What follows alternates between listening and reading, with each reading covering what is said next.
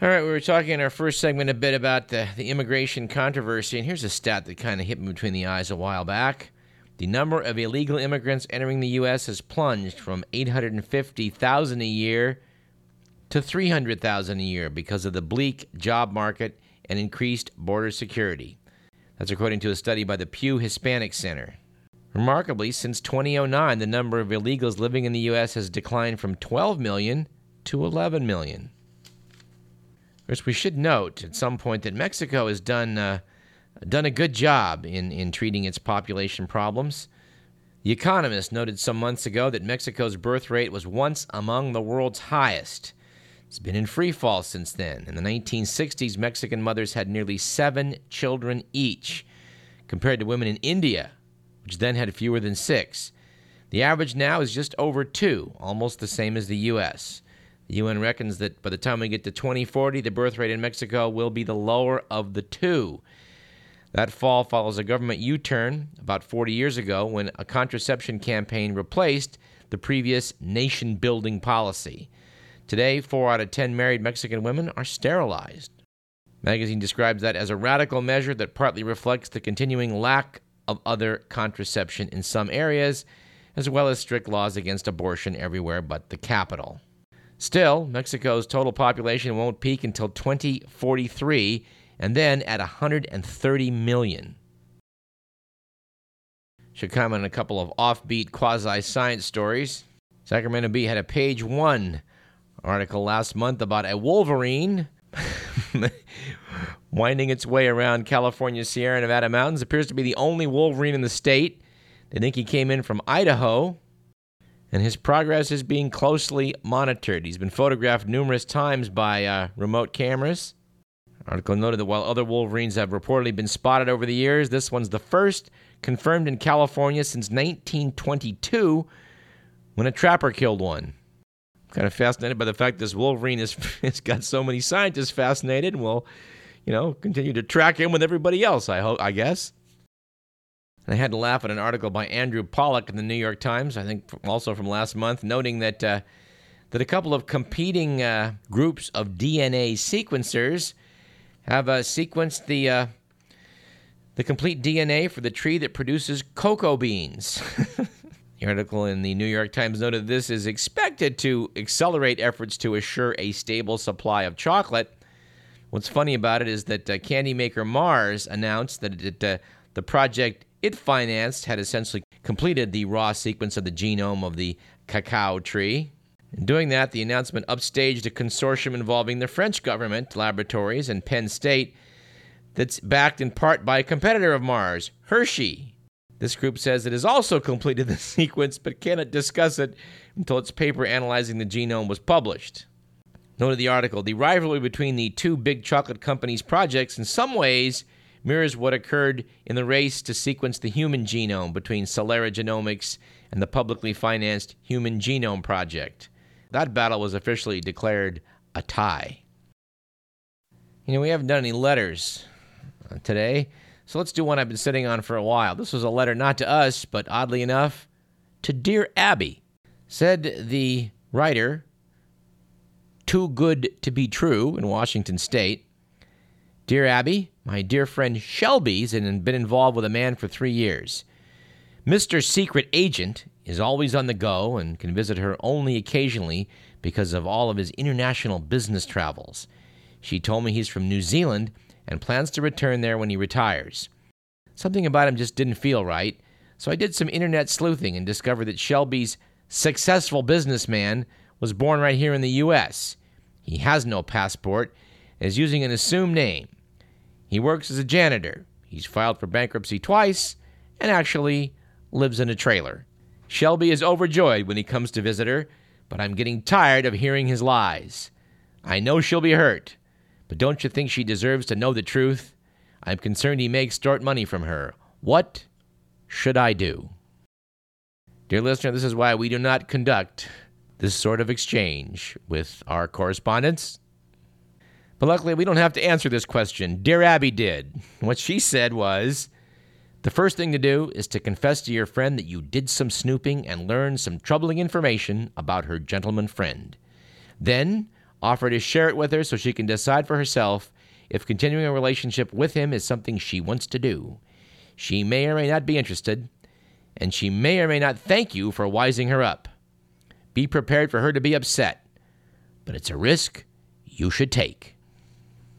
And boy, when it comes to uh, the tools for internet sleuthing, it, it does get a bit scary. I was talking to uh, an old pal who lives in Orange County, and during the conversation, I asked, Where do you live? In the Whittier area? And as she was sort of explaining it, I went to Google Earth and basically found the main street near her house, found her street, went to street level, and started saying, Oh, is yours the house with the green trim? She laughed and said, Yes, it is, but was, of course, horrified at what we can now do with, uh, with Google Earth and our computers. And that topic of internet security is one we most assuredly are going to get to. You know, we, we do get to these topics we talk about getting to. You know that. You just have to find the right guest. Of course, much, much good can come of this. Article in the Wall Street Journal a few months back noted that you shouldn't be fooled by a bunch of fancy initials after a financial advisor's name.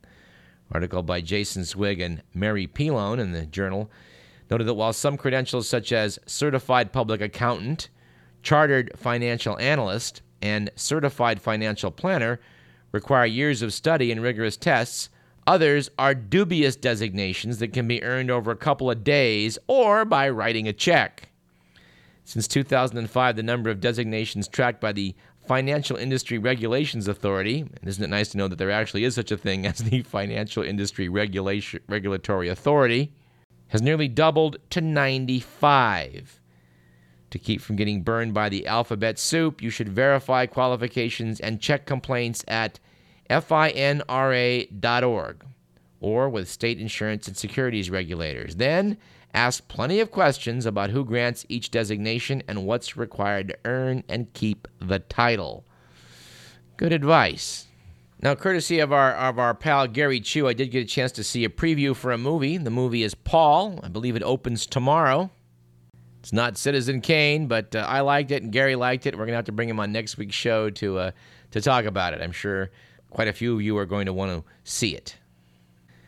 All right, we didn't get any viewer mail. We didn't get any listener mail this week that uh, that we could quote. And please keep those letters coming to info at radioparallax.com. But we did get a phone call from Donald, who asked me if the name Owsley rang a bell. I said LSD. He said right. Apparently on Sunday, Owsley Bear Stanley, a 1960s counterculture icon who worked with the Grateful Dead was killed in a car crash in Australia at age 79. We duo bits in this program because we think some lives are worthy of talking about, and this is one of them. Owsley was an accomplished sound engineer who worked uh, for the Grateful Dead and inspired the band's Dancing Bear logo, no less. But he will be known to uh, posterity best as the man that produced an estimated pound half a kilogram, that is, of pure LSD, which is about 5 million trips of normal potency. He's talked about in Tom Wolfe's Immortal the electric Kool Aid acid test. Interesting guy, the son of a U.S. government attorney, and his namesake grandfather, Augustus Owsley Stanley, was a Kentucky governor and U.S. senator. He was a key figure in the counterculture when Sandoz stopped making LSD Owsley stepped in and, by all accounts, produced uh, the finest versions of that drug uh, that were available decades ago. His uh, skill with the chemistry set did finally catch up with him when uh, he was busted in the 60s. he tried to claim that his 350,000 doses of LSD in his possession were for personal use. Another thing noteworthy about Owsley was he was a rabid anti vegetarian. It's curious to note that a makeshift laboratory that he'd operated earlier was raided. Police were looking for methamphetamine, but only found LSD, which at that time in February of 1965 was not illegal. He beat the charges leveled against him and successfully sued for the return of his equipment. Apparently, Owsley Stanley believed that the natural human diet is totally carnivorous and that all vegetables are toxic. He claimed to have eaten almost nothing but meat, eggs, butter, and cheese since 1959, He believed his body had not aged as much as the bodies of those who eat a more normal diet. Owsley apparently moved to Australia a couple of decades ago because he was convinced the Northern Hemisphere was due for another ice age. This correspondent has to wonder about how much of his outside the box thinking came about while in a uh, neurotransmitter altered four wheel skid. Anyway, by all accounts, a brilliant individual. Did he make the world a better place with all those LSD doses? I don't know. Jury has got to be considered out on that one. But at any rate, that does it for today's program. This program was produced by Edward McMillan. I'd like to thank our pals Will Durst and Russ Baker. You've been listening to Radio Parallax. I'm Douglas Everett. We'll see you next week at the same time. And of course, you know what bumper music we have to go out with for today's show.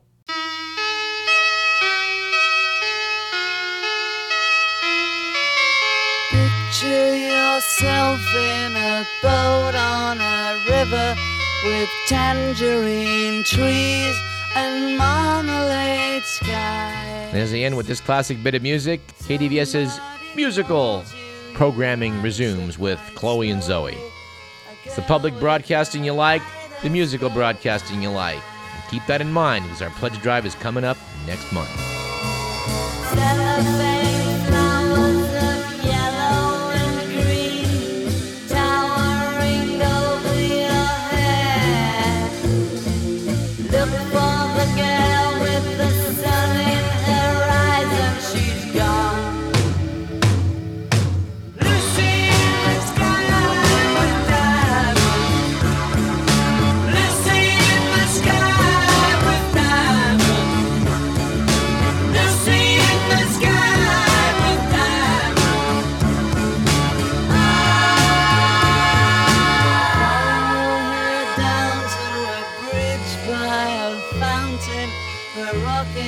Horse people eat marshmallow pies.